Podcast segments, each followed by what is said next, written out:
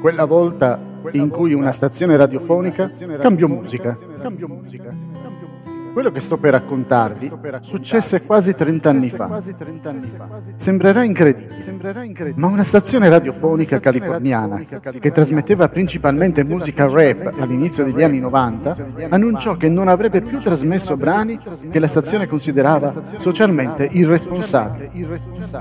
Questo incluse qualsiasi musica che glorificasse l'uso di droga, che menzionasse in modo esplicito il sesso, che incoraggiasse la violenza o che denigrasse le donne. Secondo The New York Times, all'inizio quella stazione aveva bandito la trasmissione di solo nove canzoni, molte delle quali avevano dei titoli volgari o espliciti.